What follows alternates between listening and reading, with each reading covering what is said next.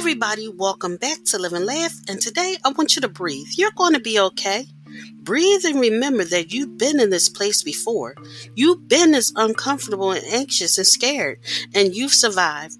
Breathe and know that you can survive this too.